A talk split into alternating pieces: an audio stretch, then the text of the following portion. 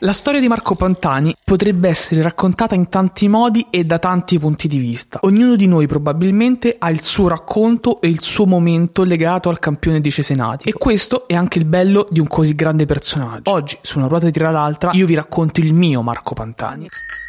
Una ruota tira l'altra. Spiegami un po'. Una ruota tira l'altra. Forte. Una ruota tira l'altra. Ma davvero? Una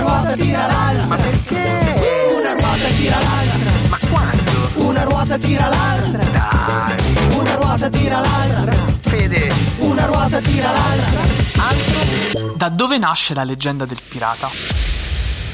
Questa storia non parla di pirati e non parla di maglie rose nemmeno gialle. La mia storia su Marco Pantani è la storia di un campione ancora senza titolo, con qualche vittoria certo, ma sempre con un condizionale soffocato in gola. Spiegami un po'. Questa è la storia di un campione che senza sfortune potrebbe diventare un campionissimo, ma che invece quante volte lo abbiamo sentito, vero? La mia storia su Marco Pantani è la storia di un ciclista che ancora non è diventato una leggenda e che vive perennemente in bilico tra il farcela e il mollare, tra il tagliare il traguardo alzando le mani e indossando la maglia, quella maglia, e vivere una vita all'ombra di quel quarto d'ora di celebrità che si è conquistato pedalando tra le strade italiane e francesi, mettendo in evidenza una pettinatura sempre più povera e due orecchie sempre più grandi. Fede. Chissà quante volte in quegli anni così faticosi e inconcludenti Pantani avrà pensato di staccare i piedi dai pedali, sganciare la ruota e infilare la bici dentro la macchina per poi tornarsene a Cesenati con la sua città. Ma va. E lì inventarsi una vita, dare una mano nel chiosco dei piadini di famiglia, fare l'aperitivo sul canale, in quel porto progettato da Leonardo da Vinci, senza pensare a niente, parlando di Milan, di macchine e belle donne. E nessuno gli avrebbe detto qualcosa se si fosse arreso. Beh, con tutta la sfiga che ha avuto, si sarebbero limitati a dire. Sì. La mia storia su Marco Pantani è una storia che inizia il 18 ottobre del 1995. Pantani deve affrontare l'ennesimo inizio e si ritrova a vedere in faccia l'ennesima fine. Siamo alla Milano-Torino e sulla discesa di Pino Torinese, tra lui e il destino ci si infila una jeep contromano, tibia e perone consegnate al reparto di ortopedia e tutto il mondo dello sport che si interroga ancora una volta su cosa ne sarà di quel campione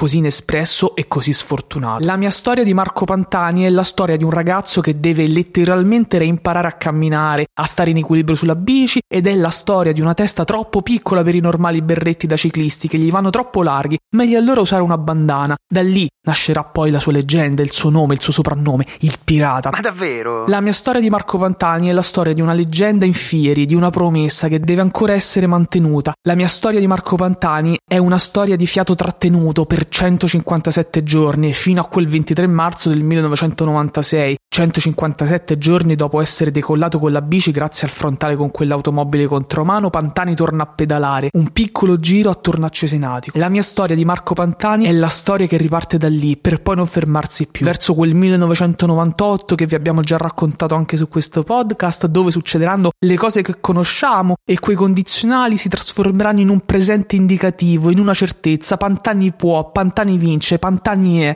La mia storia di Marco Pantani è la storia di un mito che deve ancora nascere, quando tutto doveva ancora cominciare e tutto doveva ancora finire.